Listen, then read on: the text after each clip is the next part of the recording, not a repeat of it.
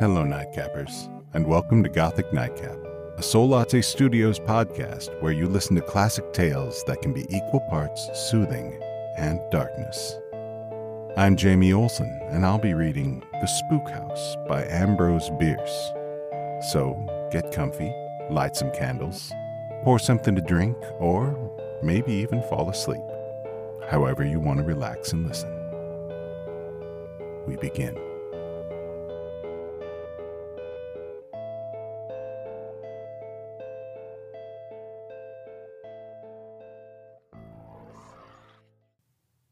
On the road leading from Manchester in eastern Kentucky to Boonville, 20 miles away, stood, in 1862, a wooden plantation house of a somewhat better quality than most of the dwellings in that region.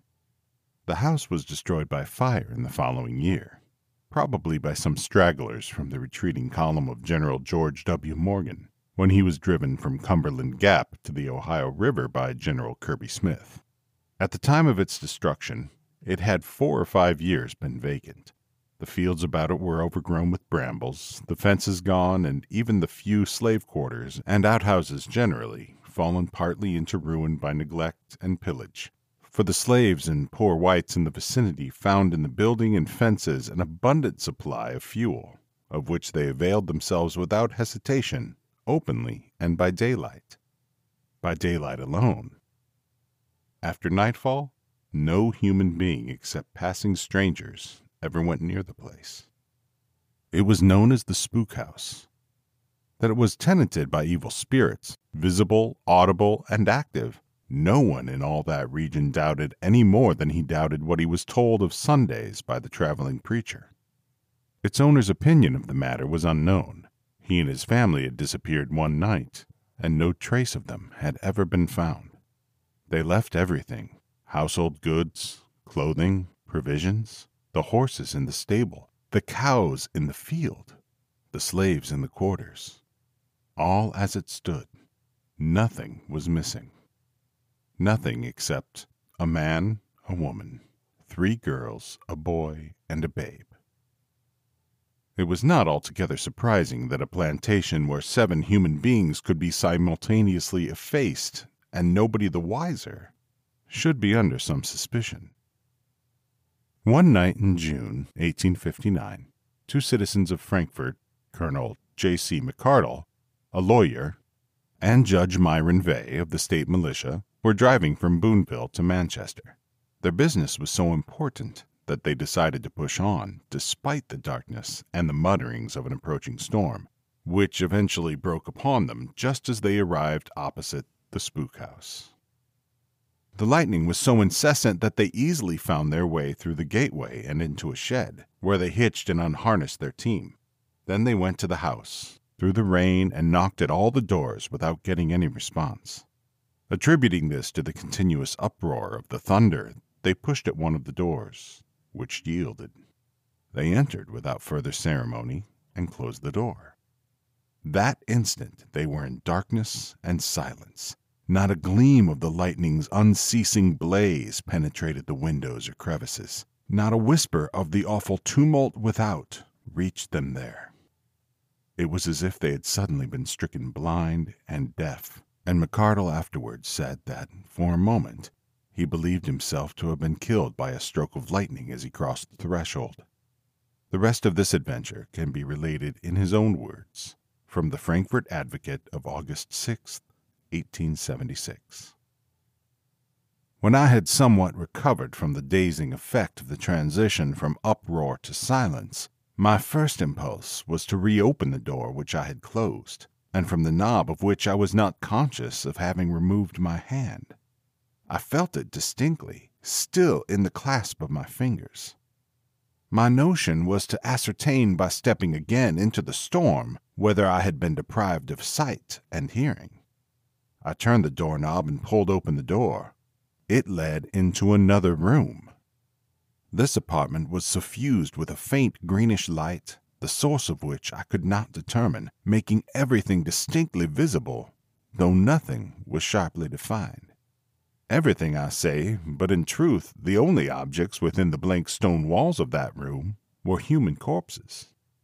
In number, they were perhaps eight or ten. It may well be understood that I did not truly count them. They were of different ages, or rather sizes, from infancy up, and of both sexes. All were prostrate on the floor, excepting one, apparently a young woman, who sat up, her back supported by an angle of the wall. A babe was clasped in the arms of another and older woman. A half grown lad lay face downward across the legs of a full bearded man. One or two were nearly naked, and the hand of a young girl held the fragment of a gown which she had torn open at the breast. The bodies were in various stages of decay, all greatly shrunken in face and figure. Some were but little more than skeletons. While I stood stupefied with horror by this ghastly spectacle, and still holding open the door, by some unaccountable perversity my attention was diverted from the shocking scene and concerned itself with trifles and details. Perhaps my mind, with an instinct of self preservation, sought relief in matters which would relax its dangerous tension. Among other things, I observed that the door that I was holding open was of heavy iron plates riveted. Equidistant from one another and from top and bottom, three strong bolts protruded from the beveled edge. I turned the knob and they were retracted flush with the edge. Released it, and they shot out. It was a spring lock. On the inside, there was no knob, nor any kind of projection. A smooth surface of iron. While noting these things with an interest and attention which it now astonishes me to recall, I felt myself thrust aside, and Judge Veigh, whom in the intensity and vicissitudes of my feelings I had altogether forgotten, he pushed by me into the room. For God's sake, I cried, do not go in there. Let us get out of this dreadful place. He gave no heed to my entreaties, but, as fearless as a gentleman has lived in all the South, walked quickly to the center of the room, knelt beside one of the bodies for a closer examination, and tenderly raised its blackened and shriveled head in his hands. A strong, disagreeable odor came through the doorway, completely overpowering me. My senses reeled. I felt myself falling, and in clutching at the edge of the door for support, pushed it shut with a sharp click. I remember no more. Six weeks later, I recovered my reason in a hotel at Manchester, where I had been taken by strangers the next day. For all these weeks, I had suffered from a nervous fever attended with constant delirium. I'd been found lying in the road several miles away from the house, but how I had escaped from it to get there I never knew. On recovery, or as soon as my physicians permitted me to talk, I inquired the fate of Judge Veigh, whom, to quiet me, as I know now, they represented as well and at home. No one believed a word of my story, and who can wonder? And who can imagine my grief when, Arriving at my home in Frankfort two months later, I learned that Judge Veigh had never been heard of since that night. I then regretted bitterly the pride which, since the first few days after the recovery of my reason, had forbidden me to repeat my discredited story and insist upon its truth.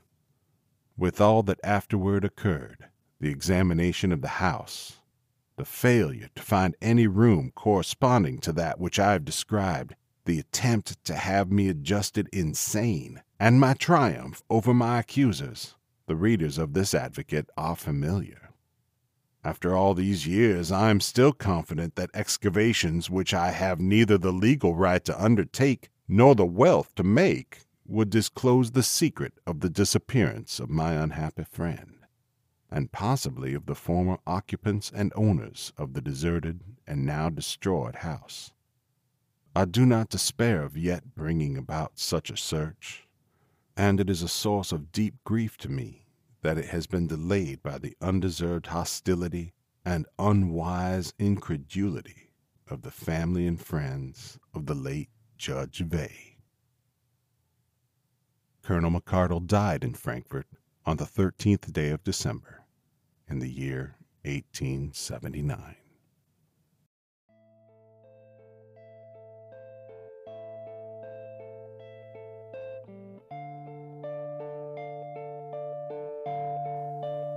That was The Spook House by Ambrose Bierce, and thank you so much for joining me. Your response and support to this podcast has been amazing, and I'm so happy to share with you some of the stories I love to read. If you enjoy this podcast, please follow, rate, and review it to help others find us. Also, you can check out our website at soullattestudios.com for more information on upcoming story schedules. I'd love to hear your ideas for stories to read. You can always send me ideas via a message on our website. The link is in the description. Also, if you've written a story you'd like me to read, that would be an honor. I'm Jamie Olson, and I recorded, edited, and produced the podcast. So, if anything was wrong, it was my fault. Our cover art is by the incredibly talented Amanda DeViney, and our music is Astaroth by Koi Discovery. Again, thank you, and pleasant dreams.